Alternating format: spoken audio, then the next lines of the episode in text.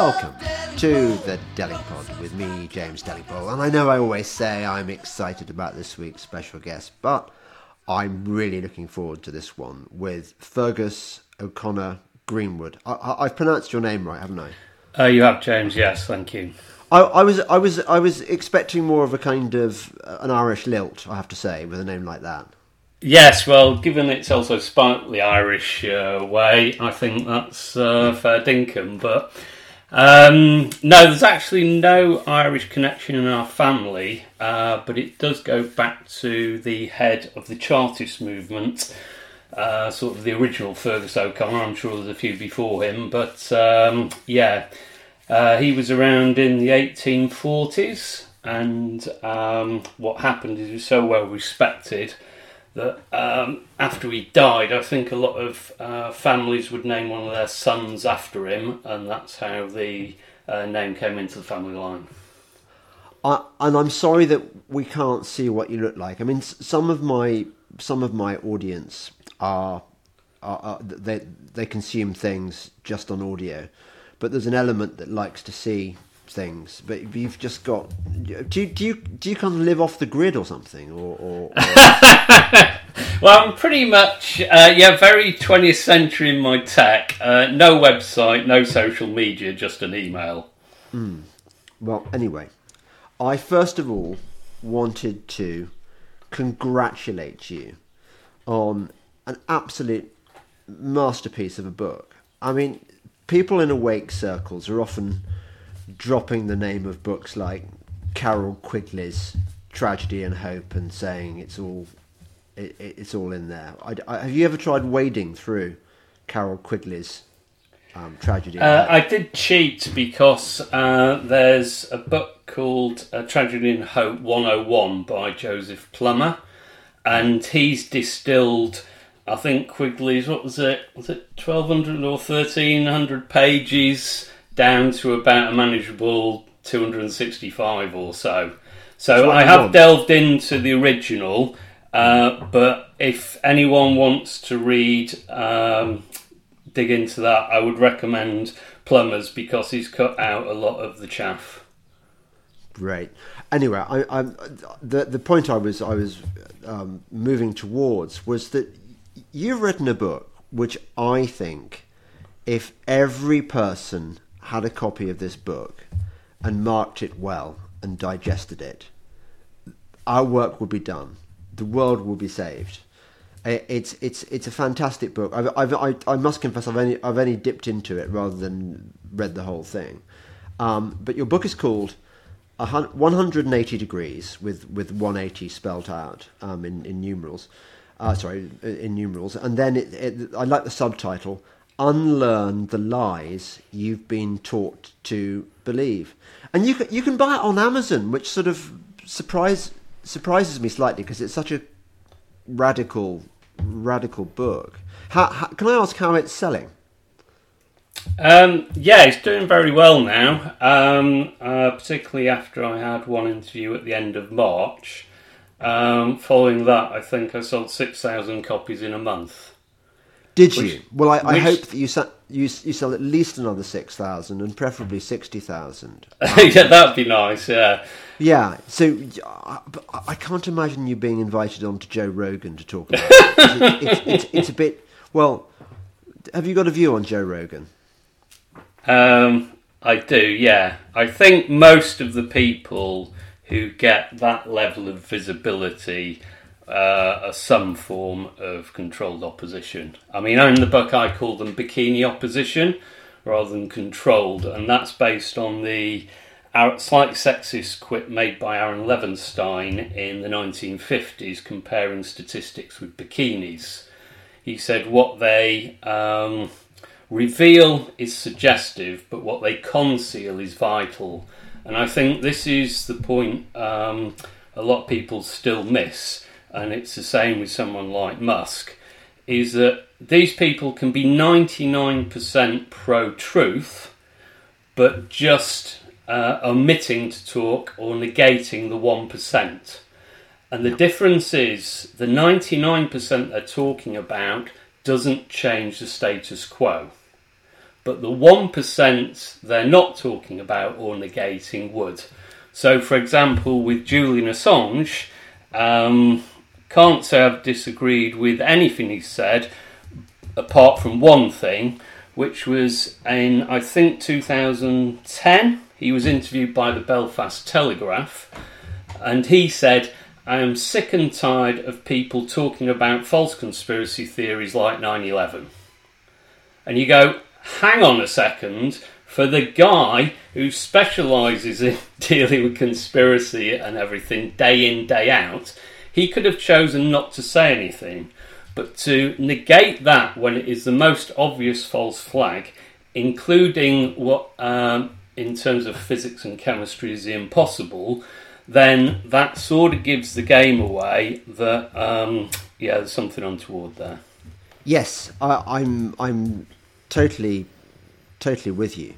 Um, now, a bit later on in this in this chat, what I'm hoping we're going to do is is talk about the different methods you've established um, at the, successfully red pilling normies, um, and and there are different the different types of normie that lead that need red pilling, aren't there? But before we do that, let, us talk a bit about about the book. Annoyingly, I, I, I, was I was searching around my house for, for, for my copy, which was given to me by Sandy Adams, who said like you should read this book. I, um, and yeah, Sandy's a good friend. Well, Sandy's Sandy's uh, brilliant, and I'm very grateful to her for introducing me to you because I'm I'm not exaggerating, dear dear viewers and li- well listeners in this case. Uh, this book is absolutely it's it's uh, apart from anything else, it's a work of tremendous rabbit hole scholarship. It must have taken you quite a long time to write. Uh, yeah, about I'd say all in all, I've probably spent about fifteen thousand hours on it. So you're looking at five to six years. That includes, of course, all the research, then the writing, then the editing, fact checking, and everything else. So. Um, yeah, it, it wasn't. Uh, it wasn't an easy task. Would it be fair for me to call it a conspiracy theorist's compendium? Uh, you can call it whatever you want to, James. I'm from the mm. north, so anything that you describe is probably going to be taken as a t- term of endearment, even if it doesn't sound like one. Well, I, I suppose what what I'm what I'm trying to say here is that you can you can leaf through the book and find many of the things that have been dismissed as conspiracy theories um, demonstrated to be conspiracy fact. Um, I just give you uh, give a couple of examples that I remember from my from skimming through. You you, demonstrate that the Lusitania was not was not a a, a, a, a, a ship, a, passenger liner that was that tragically and accidentally torpedoed by an evil German U-boat. That this was a very cynical bid, probably orchestrated by Winston Churchill to to bring America into the war. Um, and you've got you, you've got the receipts, and and, and you, you do the same with Pearl Harbor the, the, the, the, the US High Command knew that, that, that, they wanted the Japanese to, to attack the American fleet at Pearl Harbor. It was again, you know, um, part of their devious maneuverings. But um, tell me what else you cover in the, in, in the book.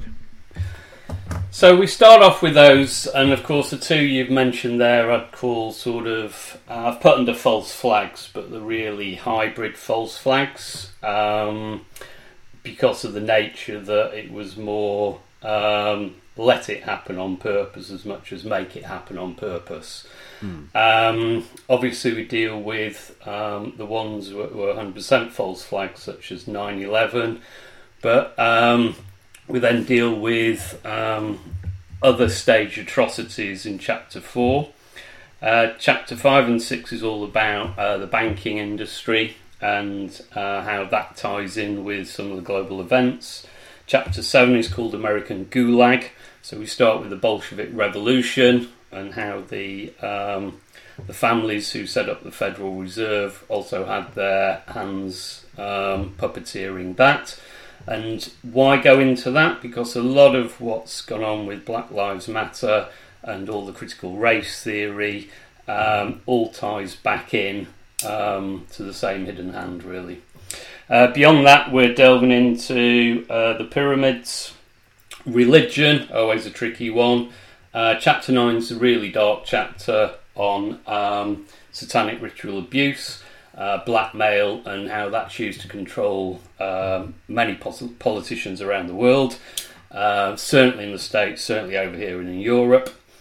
Uh, beyond that, we're into higher states of consciousness and um, maybe looking at how the universe really works, um, particularly focused on remote viewing and that type of thing.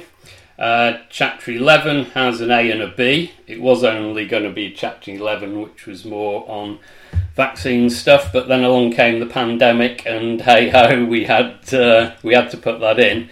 I just thought I'd finish the book at the end of 2019, but uh, that happened, and I thought, well, th- this has to have its own chapter. And then we go on to talk about uh, media, academia, other things like that. And then chapter 13 is a book of uh, chapter on solutions, because I think that's often what's missing uh, within the truth movement. And chapter 14 is taboo and speculation. Do you do um, flat Earth? No.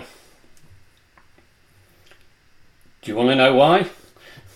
Um, yeah. Well, since I asked, I guess yeah. yeah.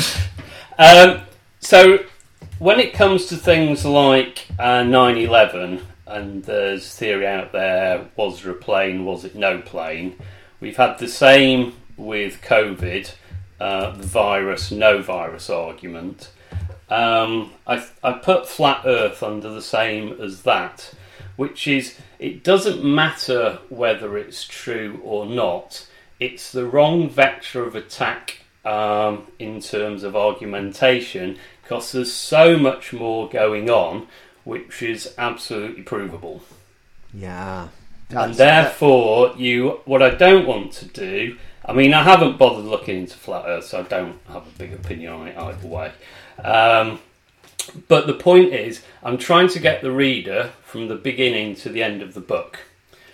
And if you're throwing in things where um, you're going to get an instant, oh my god, this is absolute rubbish, then you're going to fail in that task. And so I say it doesn't matter whether no plane is true, no virus is true. If you've got 160 years of telling people you've got a virus and then military grade propaganda for three and a half years telling it's a virus, you might well be right be saying there isn't one, but it's the wrong argument in my opinion. There's so many other things that uh, they got wrong that are de- demonstrable and absolutely provable right now that I I don't think it's uh, well it, it's why I haven't touched those particular yes. points. I think that's a very good and a very wise answer, Feargus. I, I, I mean, I personally incline now towards no virus. Um, but what I would say is to, to some of the people on my side of that particular argument is, is that, um, uh, as, as Talleyrand said, surtout pas trop de zèle, um, which means don't be don't be too zealous. Uh, that, that that that actually, for some for some of the the no virus people, they they they're happy to write off the arguments of anyone who's not on their side because they're so angry and disgusted at the fact that anyone could be so stupid as to believe there was such a thing as viruses and haven't looked at the evidence. Yeah. you're right; it doesn't particularly advance the cause. Either More way. divide and conquer. And I think the other thing with any type of conspiracy, you have the conspiracy theory, which often tr- proves to be flat, but the intel agencies also throw out the junk conspiracy in order to throw people off the track. So, for example, I say if we look at what happened with COVID, did they get anything right? Transmission of the disease, wrong. A- asymptomatic spread, wrong. PCR testing, wrong. Fatality rates, wrong. Lockdowns, wrong. Quarantine, quarantining healthy people, wrong. Impact on youth, wrong. Hospital overload, wrong. Plexiglass barriers, social distancing, outdoor spread, all wrong. Mass wrong. Variant impact wrong. Natural immunity wrong. Vaccine efficiency wrong. Injection staying at the site wrong. Vaccine injury wrong. So there's a quote from James Forrestal that was made in 1946 which said, Consistency never has been a mark of stupidity. If the diplomats who have mishandled our relations were merely stupid, they would occasionally make a mistake in our favour. The fact that they've got everything wrong means they didn't get it wrong, they just lied about everything. Yeah, yeah. I think that applies for a lot of things. In fact, it, it, it it's something that, that um, I talked about in my uh, a recent podcast with um, Mary-Anne Finch. Um, that oh yeah, this the way that that the royal family is a good example of this. The royal family has created this image of itself as this archaic, bumbling institution. Mm-hmm. Um, they're all living on their uppers, um, struggling to make ends meet, yeah. uh, and, and and they're struggling for for relevancy in in, in this uh, relevance in, in, in, in this in this crazy new world of ours, and that and that that they're constantly trying to make a bid for our sympathy to be understood. Mm-hmm. Uh, and it's just a it's just a PR lie. I mean, that's not how it works, is it? Well, nearly every I argue in the book that nearly everything you're pre- being presented with is theatre. Yeah. You know, even particularly, you know, the left-right paradigm. Uh, you see it in the states. You see it over here. Um, you know, Boris locked us all down. What did Keir Starmer do? Want to lock us down harder and earlier? Well, that isn't a choice. So, I mean, voting is not going to get you anywhere because you might get the odd change of policy, but the agendas are the same because they're both under the same level of blackmail. Yes. Yes. I mean, if we went to, I don't know if you caught the quote by uh, Jennifer Jennifer Arcuri Boris's um, ex partner. Jennifer, yeah. Yeah. She said, You can believe me now or find out later. That man, Boris, entered office blackmailed and compromised. What did Ken Livingstone say in 2012? I was raising in Parliament against Mrs Thatcher the Kincora Boys Home, where boys were being abused, and MI5 was filming it because they were hoping to be able to blackmail senior politicians. Ted Gunderson, former head of the FBI in LA in the Los Angeles division, said, Why doesn't someone investigate the international child kidnapping ring being operated by the CIA? And it gets worse because if, for those familiar with Ronald Bernard, he was an elite um, inside banker. He said, I was invited to participate in sacrifices abroad. That was the breaking point. Children. So you know, for anyone listening, if you think you live in a democracy with all this going on, I'm sorry, but you're badly deluded. It, it says something for. Let, us assume that, that your theory is correct. That all that it, it is impossible to rise um, above a certain political level, and, uh, unless you agree to allowing yourself in a way to be, to become blackmailable. Yeah to give them compromise. That's definitely part of it. Yeah, you don't get there unless uh, you agree to it. So, in in, in that musical, um, uh, Jefferson, uh, not Jefferson, um, what's it called? Um, uh, Hamilton, the musical. Um, people people go into the room where it happens, and it seems to me that the room where it happens involves children and adrenochrome or or, or, or something similar.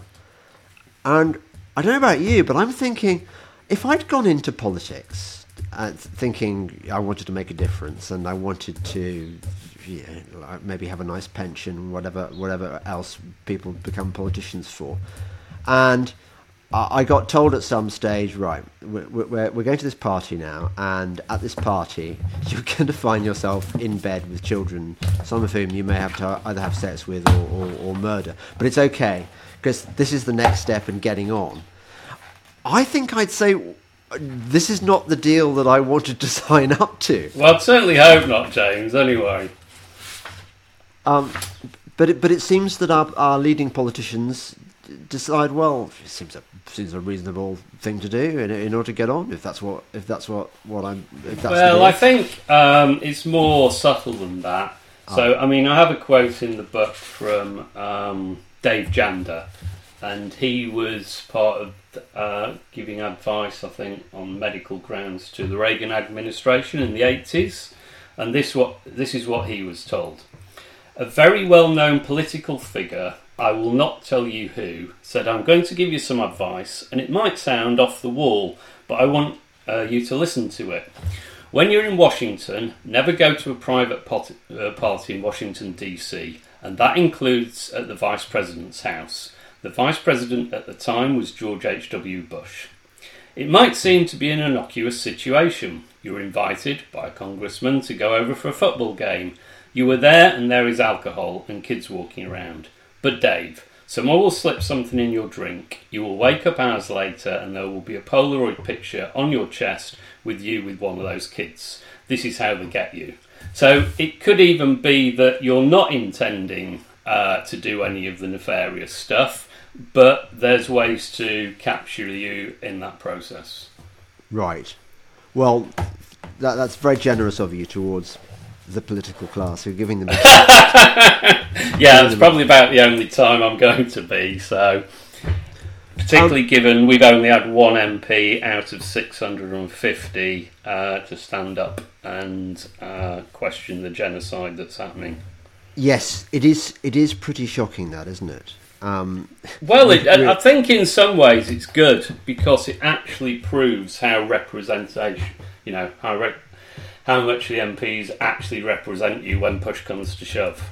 Uh, and I think we'll possibly get into this because um, I was going to maybe start with uh, well, we discussed about talk about a framework for understanding the mechanism yeah. of tyranny and how to uh, combat it, and within there we have the different groups and the descriptions. Do you want to dive into? Uh, I know. I, we, I, think we're just going to do a bit more foreplay first, Feargus. because, yeah, go on. You know, just yeah, as long as we're not involved in the vinegar stroke. Well, we're having we're, we're, having we're having a few drinks. Nothing. I have to, that, nothing down the pub. Drink. Okay, good. Trust me. Trust me. I'm I'm a I'm a podcaster. um, so uh, what I want to know is a, is a, bit about your, your, your background. I mean, who are you? What, what's the story? Um, well, originally I did a degree in mathematics. Uh, other academic qualification is a master's degree from uh, the Dutch Business School. Um, I did 16 years in the corporate world, uh, flying around. Ended up looking after a 200 million euro budget in the late 90s. Uh, beyond that, after leaving there, I did some SME business turnarounds and then eventually got around to writing the book. Feargus, you're you're you're really quite high powered in in what I may call the beast system. um, were, were, yeah, you thanks. aware at the, were you aware at the time um, that, that, that what was going on at all? Uh, not while I was in the corporate world. No, I was probably doing what a lot of other people were doing, which is, uh, I mean, I was, for example, living in London over working in Germany. So I think I took about probably a thousand flights in ten years. So um, probably doing 12, 14 hours a day. So no, it was work hard, play hard, head down, do all that and then back at the weekend for um, going out, seeing friends, and uh, there may have been alcohol involved. And did did you, in the course of your, your career? I don't. obviously, I'm not talking about parties with the vice president, but were you ever required to do things you found that that, that sort of made your moral compass flicker slightly? Um, no, because um, I don't know why, but that's always been, I think, something innate in me. I mean, because I was in buying, there's lots of opportunity for taking freebies, particularly in the 90s. But um, we would always refuse. Not necessarily, we're happy to go out to uh, have a business lunch, but uh, presents and that sort of thing, no, because I didn't want to be owned by anyone. And that's, that's probably too low level, to be honest, to be, uh, you know, for anything more nefarious. Right. Yes. Well, I, but uh, by nefarious, I, for example, I, I, I, often bring up this this story. A friend of mine, contemporary of mine, uh, joined the city as so many of so many of my contemporaries did, um, and he ended up working on something a, a, a product you're pro- probably familiar with called collateralized debt obligation. oh yeah which which which I, I've likened to taking a dog turd, um, sprinkling. I think you're being in, too generous. Okay, taking a, a fo- fox turd because fox turds okay, really yeah. do smell. Fox turd, sprinkling it in, in, in glitter, and then wrapping it in expensive paper, and and passing it on to somebody else as premium artisanal chocolate.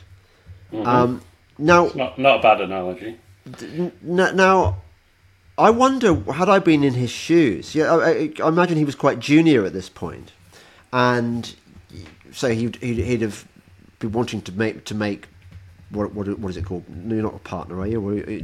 The, the, obviously, you want to get to the level where where you can educate the, the kids and you can buy a couple of houses and uh, it's and, make the wife happy. Um, how many of us in that in, in in a situation like that would have said, "I'm sorry, but this product is unethical. I'm going to abandon my career at this point." Probably most of us wouldn't, would we?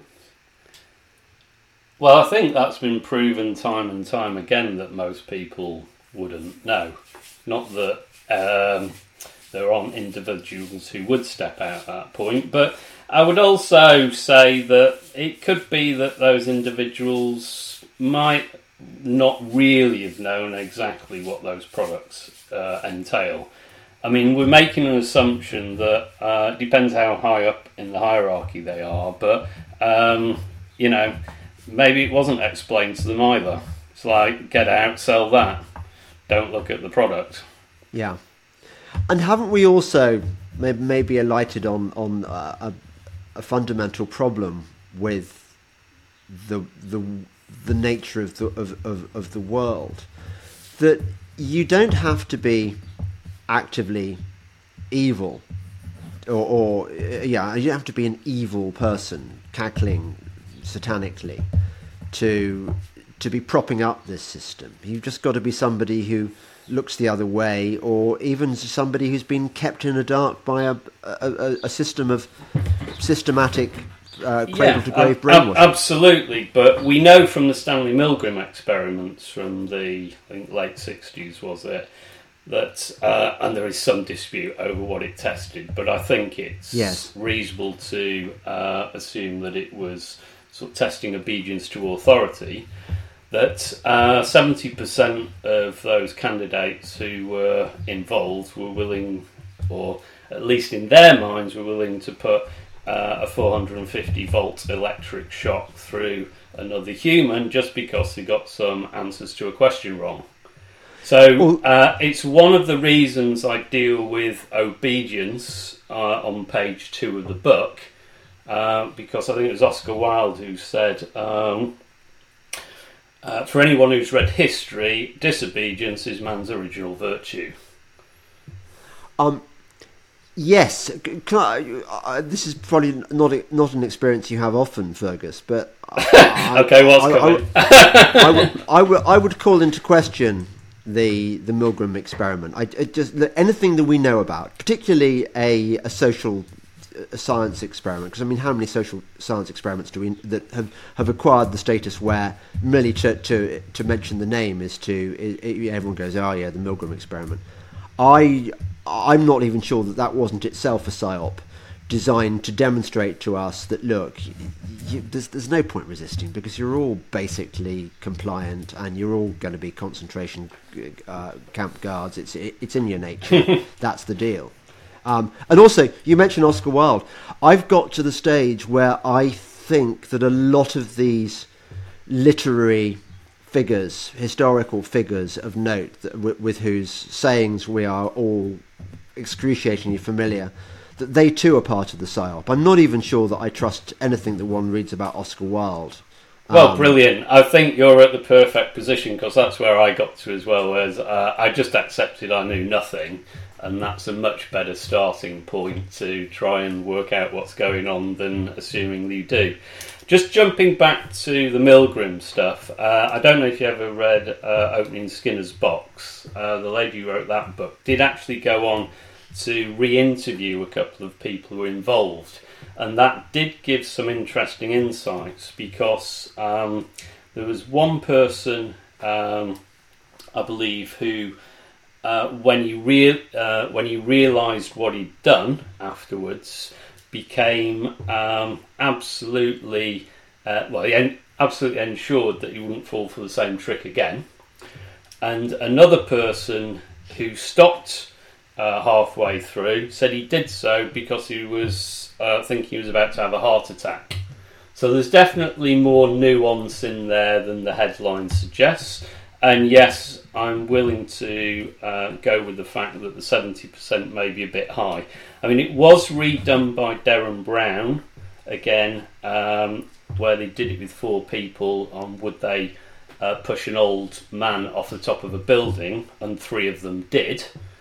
But again, if you looked at that, he did a lot of pre-screening, so maybe that Yeah. seventy percent is uh, too high. But I mean, let's just look, and I know that everyone got subjected to sort of three years military grade propaganda, um, but it's a question of how many people took uh, the vaccine. So you know, it's a significant percentage. So Yeah. yes, it could be less than seventy, but I'm not sure if it's that much less. Right. But I take your point. Um, do you, tell me about what woke you up. Um, 2006. Uh, I just finished um, turning a business round, phoenixing it, and had some time on my hands. So was on the internet and came across a video by Paul Grignon called "Money Is Debt," and it was uh, a sort of cartoon take on how our financial system works, or more precisely, the monetary system. And I was like, "No, surely this can't be true." Well, it's just created out of thin air, and so that really was what started my um, deep dive into everything. Of course, once you dive into the financial system, that connects to everything else. So I wouldn't say it was uh, an immediate awakening, but a long process, you know.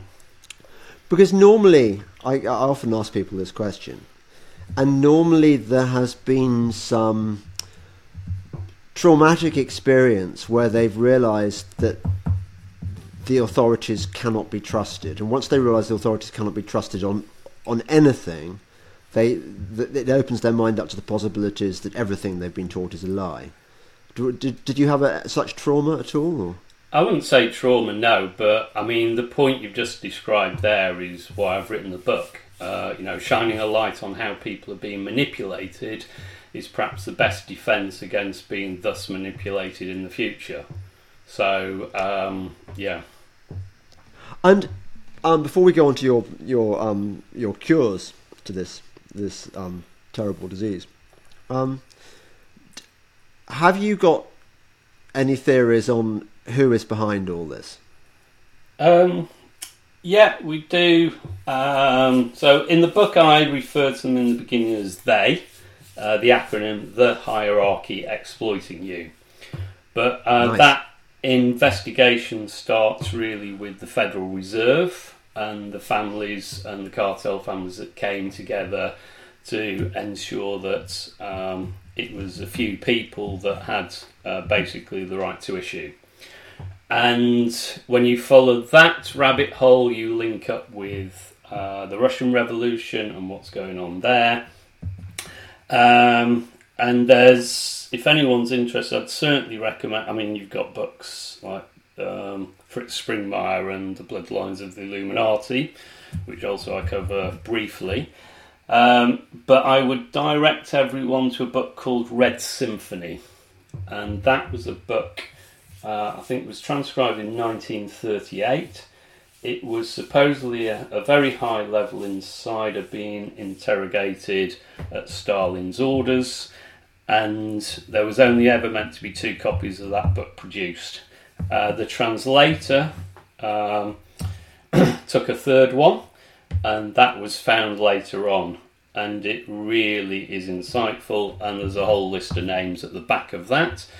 But um, the only two people he li- uh, names at the time are Walter Rathenau and Lionel Rothschild. I I haven't even heard of Walter Rathenau. No, and you won't have heard of many of the family names that are in Red Symphony. I probably should have listed them. I mean, some of them you will. Uh, there was Baruch Schiff, um, a couple of others you'd be familiar with. The rest I haven't heard of either. Now, that's going back to the 1930s, but it, again, it gives an entry point. I'm not saying that covers everything, um, but it's a good starting point. It's weird, isn't it, that we don't know the names of the people who run the world. I mean, well, well we, we've all heard of the Rothschilds, but you, you, you don't think it's all Rothschilds? No, uh, I think uh, there's a cabal of people, and I, I think you interviewed Marzinsky, didn't you, Jerry Marzinsky? Yes. Yeah. So I mean that's where it starts getting interesting because yeah, well, yeah, well, absolutely. so like, okay, we're dealing with an anti-human agenda. I wonder if there's a possibility that what we're actually dealing with here is non-human. So um, I don't touch on the Marzinsky stuff until the taboo and speculation uh, chapter because you need to be able to read the rest of the book without that. But I do find his work compelling, and I do reference it a lot, and particularly the some of the examples he gave uh, with his own experience, because I've cross-referenced that with lots of other people who are dealing with those type of things and it all checks out. So, you know, I think one of the big ruses is to get us to believe that, you know, we're just here once or we're having a physical experience and we're not a spiritual entity. Um, that's part of the um, psyop as well, I think. Y- yeah, absolutely. I was just I was just thinking when we were talking about the, the, these these um, families that one doesn't these these names with which one is completely unfamiliar. I a few a few months ago, I um, got sat next to at, at, at dinner this very very interesting young young woman. Um, and we were talking about, I think we were talking about hunting and stuff, and, and she was talk, talking about comparing the experience of hunting in France, which she rated more highly than in in in in, in England. What uh, are we hunting here, by the way, James? Oh, foxes. Or okay. well, oh yeah, not not not children. Okay, and, so we're not a Bohemian Grove then. No, but okay, good. She she mentioned her surname, and she did it in a way like, do you realise that what what what my background is? Like, it, it was clear that she belonged to one of those families which which runs the world. Um, and she was lovely. I mean, she was an absolutely delightful companion. I mean, I'm, I'm sure I'm sure lots, lots of these people are personally charming. Uh, it, it, just we don't we don't ever get to meet them normally, do we? It's it's it's well, I don't, but maybe you do, James. I'd love to. I'd love to know where they where they hide out. I mean, we we, we know, for example, that Jacob Rothschild lives at Waddesdon, um, and he's got this lovely place in Corfu as well. The reason I, I'm familiar with Jacob Rothschild is is is because um, through through gardening. Um, and gardening is very much a sort of posh person's activity. And if you go to any gardening events, you know, the, the, there are people who, who, who, who, designers who get to work on Jacob's Jacob's garden or, or, or, or whatever. But it's it's not often I think that that that their world and our world meets. It's it's it's odd. Um, uh, and so I haven't. Uh, I wish I, I wish I'd got the book with me, um, or I wish I'd had the chance to sort of sk- uh, skim. Well, yeah, people should buy it. I mean, they absolutely must buy it. But where where did you end up on on religion? You, do you think it's just a kind of another trick, or do you do you believe in in God, or or, or what? Um, well, I'd say uh, I'm not religious, but I'm spiritual. Uh, right. I always quite like the observation: my religion is kindness but as that was said by the Dalai Lama, and he's since told everyone to get injected and started sucking on young boys' tongues, I think I'm going to have to get a new mantra for that one. Uh, in the book, uh, I've been very careful to split what I would say faith and religion because I think they're two separate things.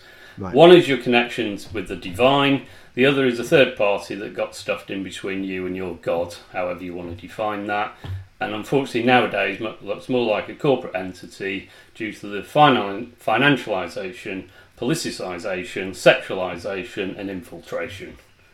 So yes. I've tried to do a warts and all thing, particularly on Christianity, whilst defending its principles, because I think um, you have to try and stand in the truth because, of course, what we're up against in many ways is a communist agenda. And this is why I don't really like having too hard a go at the church in some ways. Is the communists said uh, our only real enemy and sort of last hurdle to overcome is um, Christianity. Well, yeah. I, going back to what you said about who's really running the show, it is whatever you, whatever name you want to call him, Satan.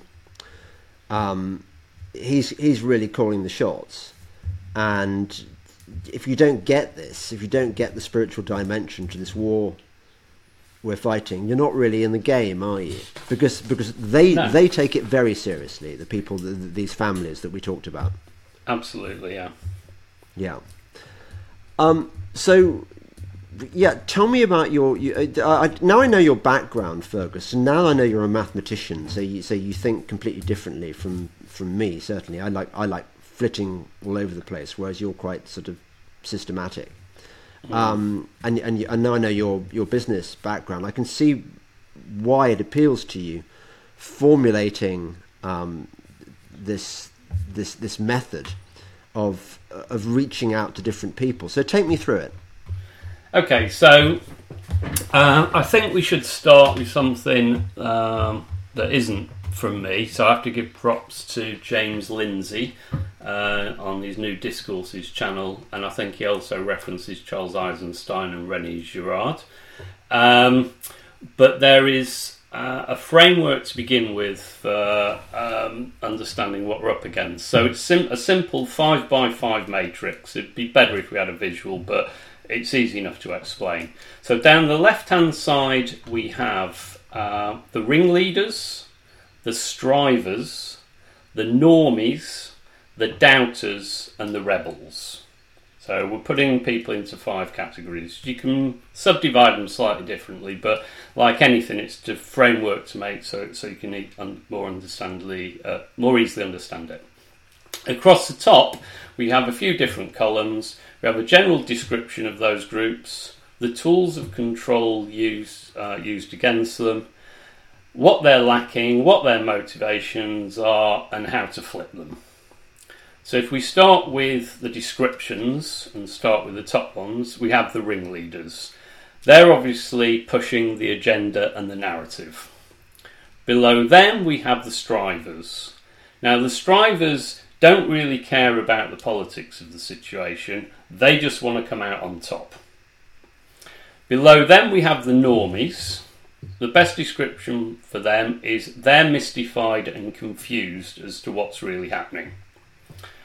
The doubters, well, they're skeptics, but they don't want to put their head above the parapet. And the rebels, we can call those the bullshit detectors.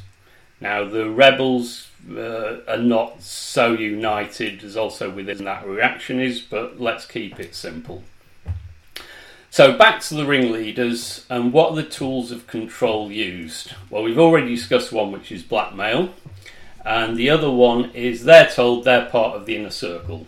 Quite often they're not part of the inner circle, but there's nothing like telling someone they're part of the inner circle to get them on board. With the strivers, they're controlled via incentives and threats. So, for example, uh, a classic one in the last three years, we could say the strivers, for example, were the doctors. Uh, they had the financial incentives to vaccinate and threat of losing their job if they didn't. The normies, well, they're controlled through the propaganda. The doubters, well, they're controlled controlled through the demonisation and ridicule of any rebels that stick their head up above the parapet. It's like, oh, I don't want to do that, otherwise I'm going to get slaughtered. And the rebels, they're generally controlled via censorship, cancellation, in the worst case scenario, elimination. So if we go to column three, back up to the ringleaders, and what are they lacking? So the ringleaders are lacking humanity and empathy. The strivers are lacking morality. The normies are lacking information. The doubters are lacking courage. And the rebels are lacking fear. So then let's look at the motivations. For the ringleaders, they're about power and control over others. For the strivers, it's about money and social status. For the normies, it's about status quo they just want everything to stay the same. Uh, you know, just put your head in the sand, do the ostrich thing because uh, they don't want to know about half the stuff. Doubters, well, they're motivated by fear of what could happen to them, and the rebels, again, not exclusively so, but I've said that they are motivated by truth and ethics. So we then come to the point of how do you flip each of those people or cascade them down from their group into the rebels. Because I believe with all this is once everyone's aware, then I think the thing starts falling apart. So if we go to the ringleaders, uh, they're probably going to be the most difficult to flip because it was their idea in the first place. But if they are being blackmailed, uh, if you can obtain the blackmail material, then at least uh, you've got something over them.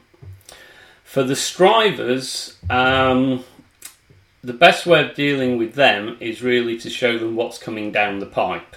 And this is where we get into the useful idiot category. Uh, in many ways, I think the doctors were set up and should have known better because um, I think Brett Weinstein's covered this now, and he said basically every aspect of the Nuremberg Code was broken with regard to these vaccines that were given out. So not only are so let's give a definition of the political jargon a useful idiot because it is a technical term rather than just a term of abuse. It's a term used to reference a person perceived as propagandizing for a cause, particularly a bad cause originating from a devious, ruthless source. Ain't that the truth? Without fully comprehending the cause's goals and who is cynically being used by the cause's leaders. And the other thing you can tell them um, with regard to the useful idiot thing is in the past, those are the people who get thrown under the bus first. And I think this will be the case again because when all this comes out in the wash, and it has to because the truth always does, it's going to be shown that yes, they've been paid, and yes, they should have known above everyone else about the Nuremberg Code, yet they still went ahead with it. So they're trying to move um, the blame from the people at the top to both companies and the doctors. So um, if you can show them what's coming down the pipe for them, then you can get them to flip. And the good thing about a striver is they don't become a normie or a doubter, they generally be, become uh, immediately flip into being a rebel. Now, for the normies, um, if they're lacking information, all we need to do is communicate the truth. So, what you're doing with your podcast, for example, is a classic example. In really, you're trying to get as many normies cascaded into doubters or rebels. But it's not about just what you're communicating, it's about how you communicate that. And that's what I've done in the book in something called the Trim Tab Experiment, where we cover the five hurdles, one communication trap, and 10 solutions. Just to finish off the table, we have the doubters. Uh, how do you flip them? Well, if they're motivated by, motivated by fear, you could scare them to death, i.e., make them more worried about something than uh, the government has. But there's another thing here which is uh, less negative, is you can explain to them that there's lots of things worse than death. And of course, we're back to the spiritual aspects of uh, this situation with that. And the rebels, you don't have to flip them because they're already there. Yeah. Um, I I like the theory. Have you had any any personal experience of this working in practice? Have you tried it? Yeah, I mean, this particular table I've only come across more recently, so as I say, it's not in the book. Uh, what I have uh, had is experience of giving out the solutions of how to communicate to people, and yes, I have people uh, come back and said um, their success rate has gone exponential. Oh, tell me more. Mm. Okay, so well, uh, shall we dive then straight into um, how to communicate the, the, truth without alienating people? Yeah, please. Okay, so I say we've got there's more, but generally five hurdles. So this is what most people are facing. Number one, uh, as Walter Lippmann in Public Opinion in 1921 said, we do not see and then define, we define first and then see. What does he mean? We decide on a story first and then go and uh, find the evidence that confirms that that story is correct, i.e., heavy confirmation bias, not the other way round. This is why. Um, yeah, well, we'll get to point two. It gets attributed to Mark Twain, but he said it's easier to fool people than to convince them they've been fooled. So it's easier to move someone into a position than it is to get them out of that, that position once it's been adopted. And this is one of the reasons why the media has such power, because generally they've got the story in first. Um, one thing we do have to accept is in this process, some people will be unreachable. So we have uh, the great quote from Yuri Bezmenov, the KGB defector who was interviewed by G. Edward Griffin in 1984. If anyone hasn't seen it, uh, seen that interview, I highly recommend it. But here's what he said. A person who is demoralized is unable to assess true information. The facts tell nothing to him. Even if I shower him with information, with authentic proof, with documents, with pictures, even if I take him by force to the Soviet Union and show him a concentration camp, he will refuse to believe it. So, we have to accept, I don't know the exact percentage, but let's say maybe 10 to 20% of people you're speaking to are unreachable. Does it matter? Not at all, because we're dealing with it's the other 80% that are the important part. The next hurdle you face is something called the backfire effect. Now, that's when people have their strongly held beliefs challenged, those existing beliefs become more embedded, not less. And we'll get on to this in a second with the solutions, but you cannot challenge people because you immediately get the backfire effect. So we can learn from that. And um, there's a counterintuitive one, which is people will forgive you for being wrong, but often won't forgive you for being right. And of course, uh, that taps into this uh, subconscious uh, aspect that I think Jordan Peterson talked about, which is we have this counter in our head, and if we're shown to be wrong in public or even in private, uh, that knocks us down the social hierarchy, and therefore, subconsciously, we're desperately trying uh, to not go down that ladder and therefore feel uh, very uncomfortable if they're proven wrong. Whereas we don't mind other people being wrong as long as they apologise for it, because it's them that's going down the social uh, ladder, not us. Okay, so those are the sort of five hurdles.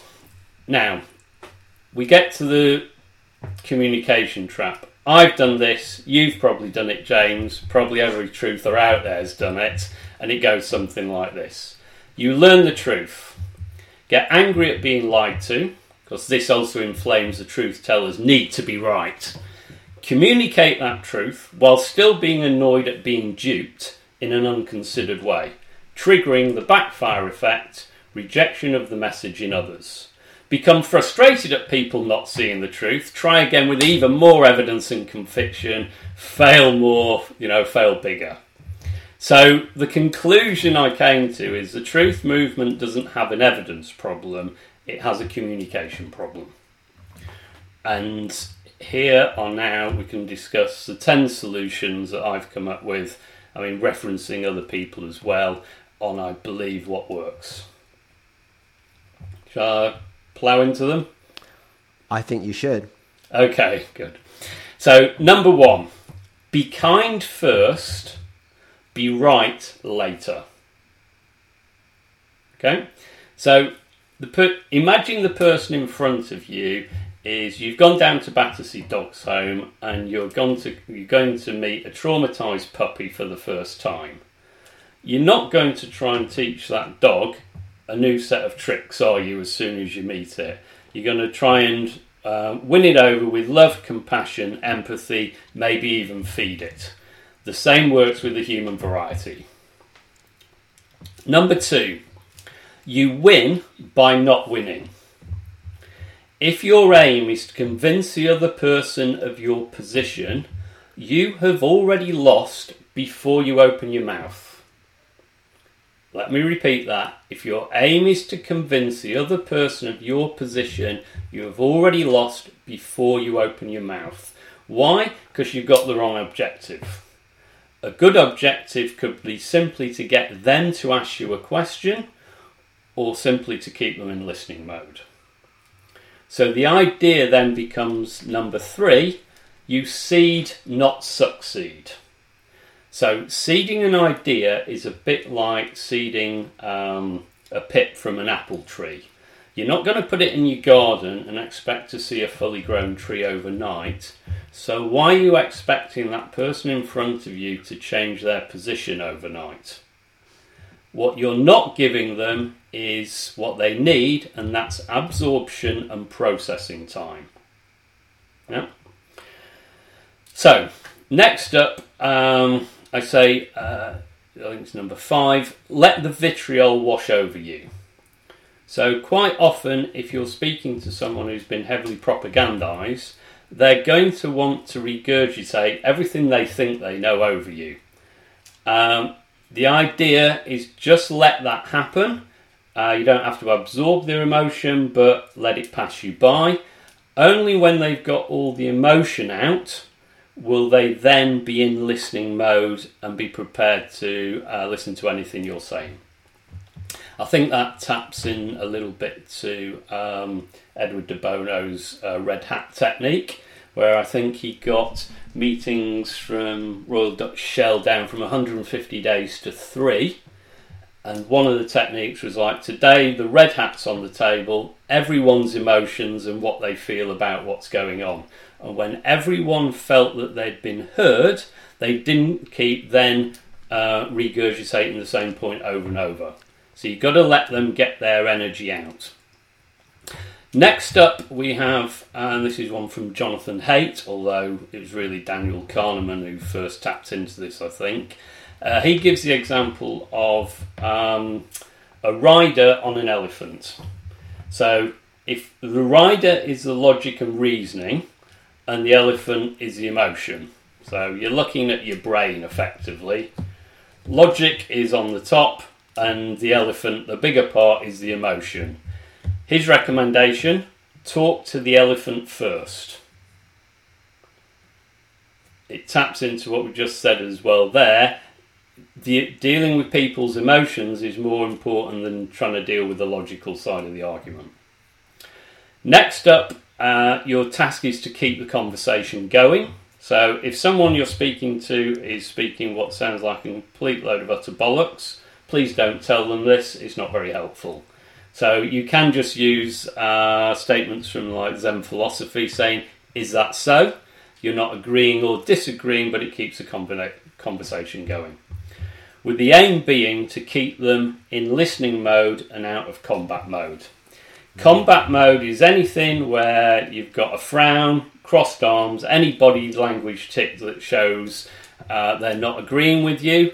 At that point, you have two options either shut up and say nothing else, or sometimes you can pull them back with uh, statements like, Look, I'm not trying to convince you of anything, I'm just trying to show you the door of possibility. It's up to you whether you walk through it. When you do that, you're giving all the power back to them in the conversation, and sometimes that flicks them out of defensive mode. So it's important to make uh, questions, not statements, because the question opens the mind, a statement tends to close it. And uh, one that most of us aren't aware of, but is super important, is that people slide from A to Z, they don't jump from A to Z. So if you're speaking to someone who believes uh, everything the government is telling them is true, they're at A if you start talking about uh, some of the blackmail stuff and worse, they're going to look at you like you've got three heads. So it's important to understand who you're speaking with, what their views are, and where they are in that scale, and then you can just. Um, the idea is to then lay out a breadcrumb trail. So I picked this up off the internet, which I always use as the example because it's very quick and simple. This guy said, Everyone needs to stop trying to red pill people who are in a coma. I've been pink pilling people. I take one small truth and show it to them. Then let them think about that. Then they will start asking questions. Then I will show them another, and it is working. And it does work because uh, we've given these techniques to people and they do. And lastly on the list is facts don't change minds, friends do it's getting away from the fact that it's all about the evidence. It's not about the evidence. It's preparing the other person emotionally in order to be able to absorb uh, the information. Well, do you know what I? Just before we, uh, we did this did this this podcast, I, I, I was in a textbook conversation of how not to win friends and influence people. Brilliant. By doing the exact opposite of uh-huh. what. Of, and it, you, what you say makes so much sense. I'll just tell you briefly. So, I was in the butcher, um, and the chap in front of me was, I, I, I guess he must have been in his 70s. And I just caught, I, I arrived mid conversation. He was very, very angry. Yeah. Um, and he was expostulating to the butcher, and he was talking about the, a dam which had been burst and which had, which had flooded an area. And I realized that he was incensed that evil Putin had, had, had blown oh, up yes. this dam and, and flooded the area because Putin is so malign. They just, just, just, and, and he, he was giving the example of the dam busters and saying, at least, at least when we blew up that dam, there was justification. They were, they were building you know it was designed to flood the factories but here was he was just doing it for because he's he's wicked and rather than do any use any of the techniques that that that, that you suggested I, I said I don't think I don't think Putin blew up the, the, the dam I think it was um, Zelensky had far more reason for doing so and and it went did he lose that. his did he lose his shit at that point no, he didn't actually. Okay. He, I, I, think he was so shocked at finding somebody that didn't buy into the narrative that he didn't know what to make of it. Maybe he thought okay. I was just having him on, or, or, or you know that that. Uh, it didn't end in, in him storming out. He just he just walked out of the shop, probably trying to process the crazy stuff I'd said to him. Um, but but anyway, that, I'm sure that I didn't convert him because I was. Tr- I was trying to win. I was trying to be right, demonstrate how right I was. I was asserting. I wasn't asking any questions. Yeah. Um, so yeah, I can see. So have you? Have you? Can you give be more specific about the people who've had success using these techniques? Um, well, um, yeah, there's uh, obviously people I know personally, but I've had emails back from people who've read the book. Uh, the one was from a doctor in Australia who said, um, Yeah, thank you so much for uh, giving us these techniques. uh, my dialoguing with people has improved massively. Have you found in your own life, uh, because I mean, you, you, you were you were like as most of us were, a straight up normie, believed in the system and everything. What what, what do all your old colleagues and acquaintances make of you? you better ask them, I suppose. Um, out of the corporate world, I mean, uh, big company I work for, I think I'm only in touch with one uh, now. So, uh, frankly, I wouldn't know. I mean, I think I was always seen as um, a little bit of a rebel, even um, you know before uh, going down all these rabbit holes. I think you come in with um, a certain set of ethics and values, and if you're lucky in the black world we currently live in, you can uh, stand by those without getting distracted, um, you know, in any way. Uh, not that I'm wearing a halo, far from it, as uh, a few of my friends would probably tell you, but um, don't know. And one of the great things is, James, uh, when it comes to other people's opinions, I don't really care. Yes. Uh, the people at the the tier below the the evil dark overlords, the, the what do you call them, the strivers? Yeah. Um, that that certainly gels with what I've learned independently. Um, the, I'm, I'm, i keep meaning to get her on the podcast. Um, my, my, my speaker agent Dan Dan Ricks, Yeah. who as far as far as my own career has, has been concerned, has, has been the worst speaker agent in the world. Um, I'm on his books, and, and none of his his clients will will ever um, give me work because I'm just too much of a a, a nutcase. Um, as far as Oh, that, as far as that. I'm, I'm in big trouble then. Uh, well, no, no, you you probably be fine. You've probably got the because you, you I tell you what, Feargus, reading your book, you are very good um, at making crazy stuff sound completely normal because it is normal, but you're but you're good at expressing it in a way that that doesn't frighten the horses. Um, yeah, well, what's So- the phrasing? Uh, easy reading is damn hard writing.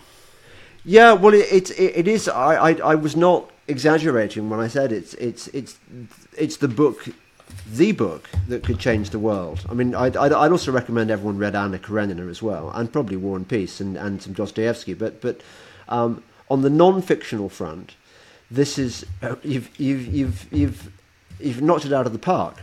Um, so, Thank you. so well done there. Yes, what I was saying was, uh, I mentioned Dan. One of his clients used to work for this uh, very high powered trade body which dealt with the kind of people who run corporations and run banks or you know, the, the, all the different different sectors. And what she has found in the last two or three years is that her clients have or, or the members of this, this organization have woken up to the fact that although they, they thought they were masters of the universe, they have they have not been allocated a place at the top table. Uh, you're part, you're down. part within the circle. Oh no, you're not. Yeah. yeah, yeah. yeah. And that, of course, is I, I can well understand why if you suddenly realise that that you're not, after all, going to be at the top table, you're going to be sent to a gulag with, with all the other useless eaters.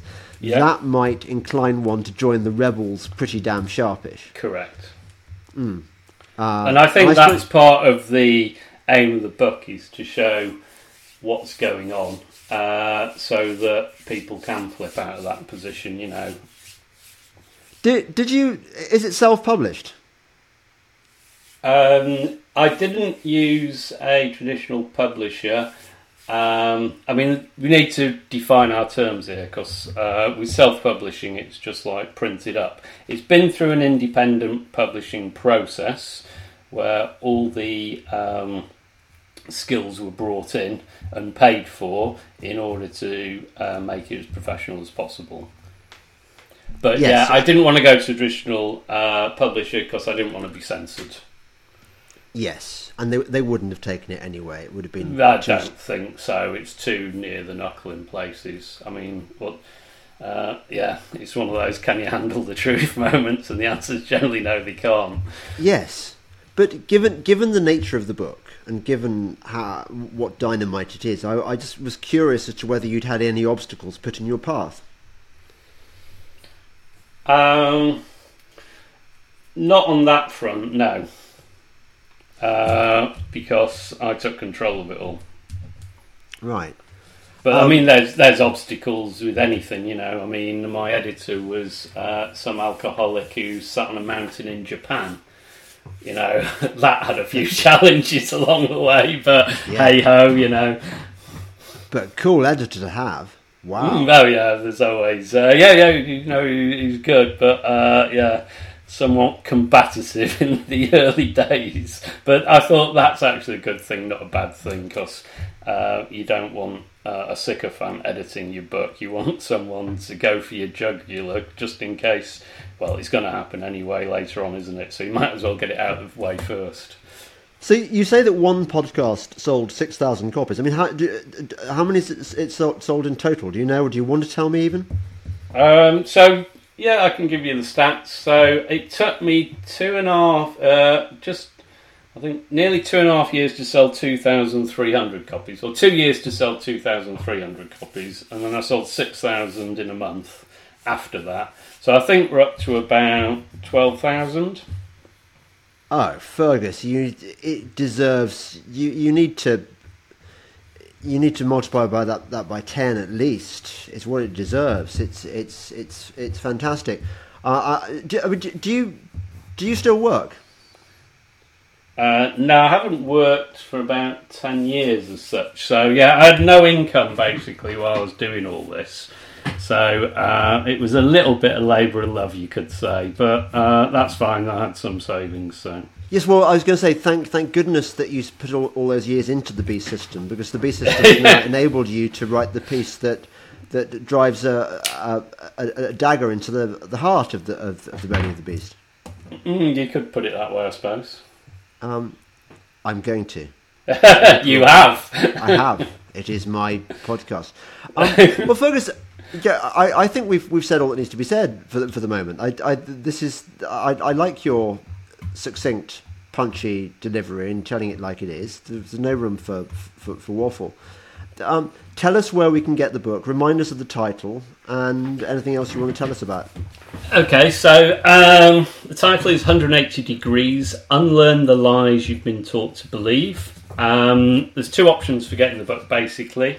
Well, there's three, but uh, you can get the paperback, it's print on demand from Amazon. Uh, I think it's available in about 15 countries. If people want the hardback version, uh, you can get it direct from myself. So, uh, can I give you my email address in case anyone wants to contact me? That is Feargus Greenwood. So that's Feargus spelt the Irish way, F E A R G U S. Greenwood, G R E N W O O D, at protonmail.com. Uh, you can get it through bookstores as well, but uh, the, that will only be the hardback, and it's coming from me anyway. So you might as well drop me a line because uh, I make more money that way. I can't believe there are bookstores that stop it. There must be quite. There must be independent bookstores only. Well, I think one of the things maybe uh, has been a little bit clever about is if you read the contents page, um, a lot of the uh, titles are quite oblique. So when I'm dealing with all the vaccination stuff, I mean, some of the subtitles are where are we? Uh, well, the chapter's called Quack Attack, and the uh, it's the drugs don't work. Trust me, I'm a doctor. Nil by mouth, sceptre of power. What's the frequency, Kenneth? No, no fool's errand, and pattern of suppression. So I'm guessing that the algorithms might be struggling working out what the book's about, basically. Oh well, that, that's that's that's that's clever. That's clever. I didn't do it Um, for that reason. It's just uh, a side effect. I did it because I thought it'd be more interesting reading. But uh, yeah, uh, the feedback's been fantastic. I always uh, mention the story ad from Lancaster because a guy came up to me there and said, um, "Oh, I've already read your book." I said, "Thank you." He said, "I've got a story for you." I said, "Go on." He said, "Yeah, I gave it to my friend's teenage son who doesn't read books." I went, hmm, okay, how did that go? He said, well, I passed it over, and the, the kid said, what the hell am I meant to do with that? And he said, oh, just read the prologue and see how you go. Uh, well, the teenage boy who doesn't read books finished 180 degrees in two weeks flat. Which, for an 800 page non fiction book, I reckon's not bad going. Nice work, Feargus. That's really good. Yeah, Um, no, you won't. You, I won't get a better compliment than that, for sure. No, you won't. You won't. Um, well, it only remains to me uh, for me to thank my, not my viewers, because you can't, uh, unless I put a, a picture of me reacting to your marvelous um, uh, to my listeners for listening to this. I think you'll agree. Amazing podcast about an amazing book. Um, please continue to support me. I really appreciate it. I love it when you buy me a coffee, and I love the messages you get. By the way, I just haven't quite worked out how to reply to, to them on the buy me a coffee thing, which is why you don't hear from me. But I, I do love it, and I do get the the, the messages. Um, uh, and more importantly, the money. um, and locals, you can support me. That's probably the best way. Um, Subscribestar, I'm, I'm, I'm going to develop that. Uh, people who, who like reading rather than looking at stuff, you can support me on Subscribestar, and I'll, I'll be putting more stuff out there. Um, Patreon, sub, so, sorry, I meant Substack, not not Subscribestar. Um, you, you can do Patreon or Subscribestar if you want to. They're, they're, they're not working so well these days. Um, and thank you, thank you very much. And oh, and come to my live events as well. I've got I've got one coming up at the end of um, of what is it? Ju- July. Uh, Yeah, end of July. Uh, I think it's the 28th in, in, in, in Dorset with Clive de Carle, and I've got a few others coming up as well. Um, thank you very much, Feargus, again. And um, Oh, you're very good luck with the welcome. Thank you for uh, having me on the show. And uh, yeah, maybe next time we can get into the fifth gen warfare and 10 gen warfare, the war for your soul. Oh, we should do. That sounds like another podcast. Okay, cool, great. Thanks a lot. Hey, thanks uh, everything. Uh, nice chatting with you, James.